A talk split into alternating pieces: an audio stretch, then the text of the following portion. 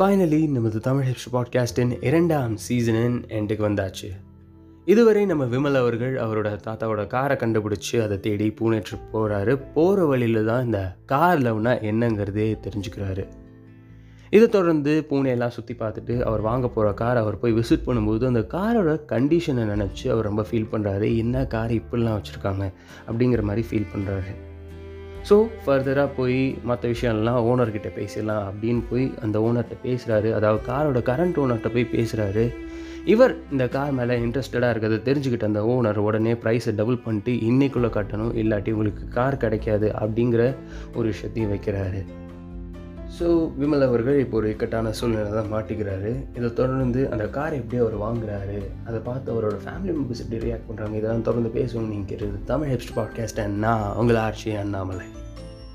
இவர் இப்படி கேட்ட உடனே எனக்கு என்ன பண்ணுறதுனே தெரில ஃப்ரெண்ட்ஸ்கிட்ட சொல்லி ஏதாவது காசு சேர்க்கலாமா அமௌண்ட் அனுப்பிச்சுட சொல்லலாமா இல்லாட்டி நம்ம வேலை செய்கிற கம்பெனியில் ஏதாவது ஃபண்ட்ஸ் கேட்கலாமா? அப்படிங்கிற தாட் போயிட்டு இருந்துச்சு.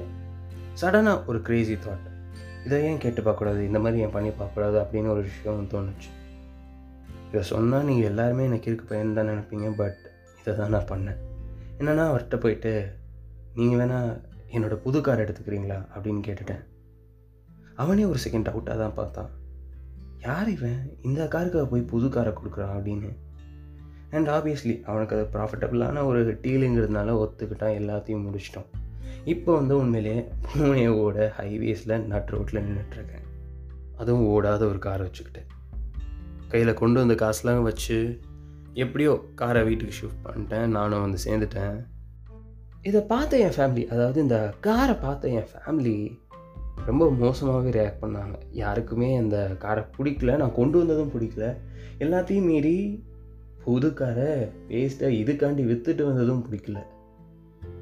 அம்மாலாம் என்கிட்ட பேசவே இல்லை. கிட்டத்தட்ட ஒரு ஒன்று ஒன்றரை மாதத்துக்கு வந்து என்கிட்ட பேசவே இல்லை. எல்லாரும் சண்டை போட ஆரம்பிச்சிட்டாங்க. ஆனால் இப்போ கூட அப்பா எதுவுமே ரியாக்ட் பண்ணல. அமைதியாக உனக்கு பிடிச்சதை நீ செஞ்சுட்டு போ அப்படின்னு விட்டுட்டாரு. ஸோ காரை வாங்கிட்டு வந்துட்டோம். ரெடி பண்ணோம்ல. ரெடி பண்ண ஆரம்பித்தாச்சு கிட்டத்தட்ட ஒரு அஞ்சு டு ஆறு மாதம் கிட்ட வந்து ஆயிருக்கும்னு நினைக்கிறேன். ஒரு ஒரு பாட்டுக்காண்டியே நான் நிறைய ட்ராவல் பண்ண வேண்டியது இருந்துச்சு.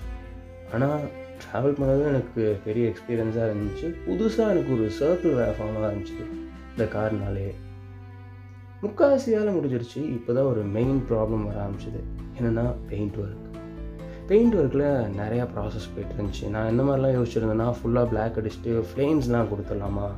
இல்லாட்டி ஏதாவது ஒரு ரெட்ரோ லுக் மாதிரி கொடுக்கலாமா? அந்த மாதிரியான தாட்ஸ்லாம் போயிட்டு இருந்துச்சு. பட் சம்வேர் எனக்கு ஒரு ஐடியா இருந்துச்சு. என்னென்னா தாத்தாவோட காரை வாங்கியிருக்கோம். அவர் வச்சுருந்த அதே லுக்கை ஏன் ரீக்ரியேட் பண்ணக்கூடாது? அந்த ஒரு ஐடியா இருந்துச்சு. ஸோ அதுதான் அப்படின்னு டிசைட் பண்ணிட்டேன். எனக்கு ஞாபகம் இருக்க வரைக்கும் தாத்தாவோட கார் ஒரு மாதிரி ரெட் கலர் கார் அதே மாதிரி ரெட்டிஷாக பெயிண்ட் பண்ணுவோம். அந்த ஐடியாவுக்கு வந்துட்டேன். என்ன ரெட் அடிக்கலாம் அப்படின்னு பிளான் பண்ணும்போது ரெட்டாகவும் இல்லாமல் மெரூனாகவும் இல்லாமல் ஒரு மாதிரி பிளட் ரெட் கலருக்கு அடிச்சிட்டேன். அண்ட் அது மேலே ஸ்போர்ட்ஸ் கார்லலாம் இருக்க மாதிரி ஒரு மாதிரி ஒயிட் ஸ்ட்ரைப்லாம் கொடுத்துருந்தேன். இந்த காரை என் வீட்டுக்கு நான் ஓட்டிகிட்டு போகும்போது என்னோடய ஃபஸ்ட்டு காருக்கு அவங்க கொடுத்த அந்த ஒரு ரெக்கக்னிஷன் ஆர் எக்ஸ்ப்ரெஷனை விட இது டபுள் மடங்கு இருந்துச்சு. இதை வந்து அவங்க இன்னும் பெட்டராக பார்த்தாங்க. வீட்டில் இருக்க குட்டீஸ்லாம் வந்து என்ன ஒரு ரவுண்ட் கூட்டு போங்க என்ன ஒரு ரவுண்ட் கூட்டு போங்க அப்படின்னு கேட்டுருந்தாங்க. அம்மா வந்து ரொம்ப சந்தோஷப்பட்டாங்க. ஆனால் இப்போ கூட எங்கள் அப்பா மூஞ்சில் ஒரு எக்ஸ்ப்ரெஷனும் இல்லை. எனக்கு என்ன தோணுச்சுன்னா இதுக்கே இந்த மனுஷன் ரியாக்ட் பண்ணிட்டு வேறு எதுக்கு தான் ரியாக்ட் பண்ணுவார்? அப்படிங்கிற ஒரு தாட் போயிட்டேன். அண்ட் இந்த கார் ஆப்வியஸ்லி அப்பாக்காண்டி தான் ரெடி பண்ணோம் அப்பாக்காண்டி தான் வாங்கினோம் எல்லாமே அப்பாக்காண்டி தான் செஞ்சோம். அதனால் இதில் ஃபஸ்ட் ரவுண்டுங்கிறத அப்பாவை தான் கூட்டிகிட்டு போகணுன்னு அவரை கூட்டிகிட்டு போனேன். சும்மா ஒரு சின்ன ரைட் போனேன். அண்டு திடீர்னு ஒரு தாட் எல்லாமே சடனாக வர்றது தானே? ஒரு சடனான ஒரு தாட் வந்துச்சு ஏன் நம்ம அப்பாவை அவரோட ஸ்கூலுக்கு கூட்டிகிட்டு போகக்கூடாது அப்படின்னு சொல்லிட்டு அப்பாவை ஒரு ஸ்கூலுக்கு கூட்டிகிட்டு போனேன். போகும்போதே லைட்டாக ஃபீல் பண்ணிட்டார் போல் லைட்டாக கண்ணெல்லாம் கலக்கிட்டு தான் இருந்துச்சு. ஸ்கூல் கேட்டுக்கிட்ட வரும் அழுதுட்டாரு. எனக்கு இந்த இடத்துல என்ன சொல்கிறதுனே தெரில அதாவது இட்ஸ் ஓகேப்பா அப்படின்னு சொல்கிறதா இல்லை இத்தனை நாள் கல்லா இருந்த மனுஷன் அழுகிறாரே அப்படின்னு சொல்லி நம்மளும் சேர்ந்து அழுகிறதா? இல்லை சிரிக்கிறதா? அப்படின்னு தெரில ஆனால் எந்த தாட் ப்ராசஸில் இருந்தேன்னு தெரில திடீர்னு சிரிச்சிட்டேன். எங்கள் அப்பா என்னை பார்த்து என்னை பார்த்தா உனக்கு அவ்வளோ சிரிப்பாக இருக்குது? அப்படின்னு கேட்டார். இல்லைப்பா அது ஏன் சிரிச்சேன் ஏன் சிரிச்சேன்னு உண்மையிலே எனக்கு தெரில இன்றைக்கி வரைக்கும் எனக்கு தெரியாது. ஏன் அவரை பார்த்து சிரிச்சேன்னு? ஸோ இதுக்கடுத்து நானும் அப்பாவும் நிறையாவே அந்த காரோட டைம் ஸ்பெண்ட் பண்ணோம். நிறையா ட்ரைவ்ஸ் போயிருப்போம். நான் தனியாக நிறைய ட்ரைவ்ஸ் போயிருப்பேன்.